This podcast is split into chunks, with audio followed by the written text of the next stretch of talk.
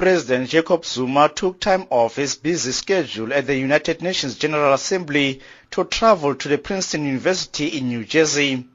This is one of the world's most prestigious institutions which has produced world-acclaimed academics, scientists, inventors and researchers. Princeton University's alumni includes 11 Nobel laureates in physics and chemistry, US First Lady Michelle Obama and Hollywood star Brooke Shields.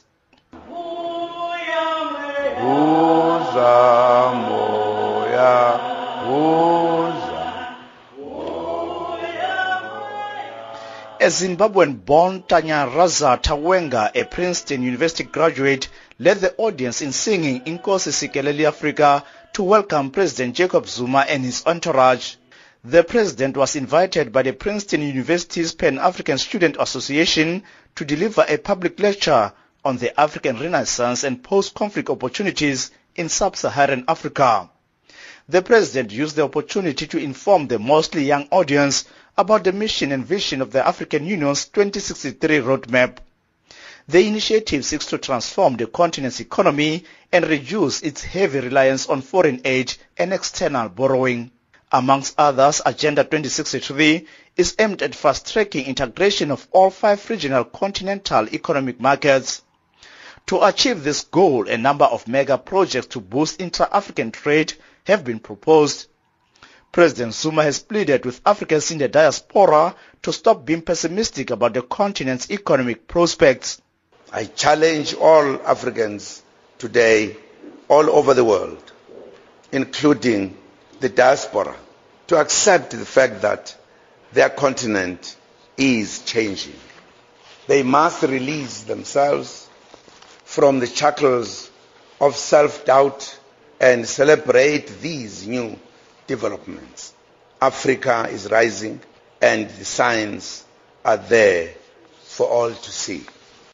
The president has also encouraged African students pursuing academic studies and careers abroad to use their newly acquired knowledge to plow back to their communities. You must now say to your governments, create conditions, have the possibilities to help us do what we can. Because it is absolutely important that the youth take the message we are making. That we have got a vision for 2063. You have to begin to build it now. You can't say, we'll see when we reach 2063. So as you study, look at what kind of courses you are taking that will contribute in making Africa move forward. This is how some of President Zuma's audience responded to his public lecture at the Princeton University. I was very, very happy when he spoke about the softening of borders. You know, for me as a Zimbabwean, I have so much family that lives in Johannesburg. So, and I'm happy that he spoke about the need for us as a continent to unite. You know, recently with the things that happened with xenophobia, that's heartbreaking when you think about our history. And so for me, my concern is that we as a continent, we move forward together.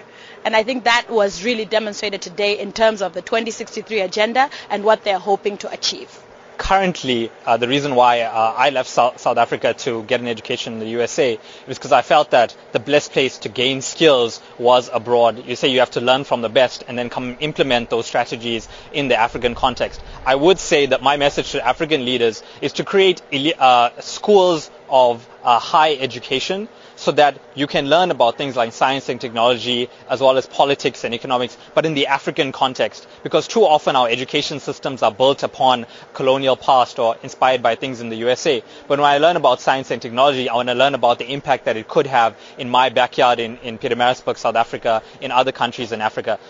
President Zuma was accompanied by, among others, International Relations and Cooperation Minister Maite Nkoana Mashabane and South Africa's Ambassador to the United Nations, Kingsley Mamabolo. Tshepo Ikaneng, SABC News, in Princeton University, New Jersey.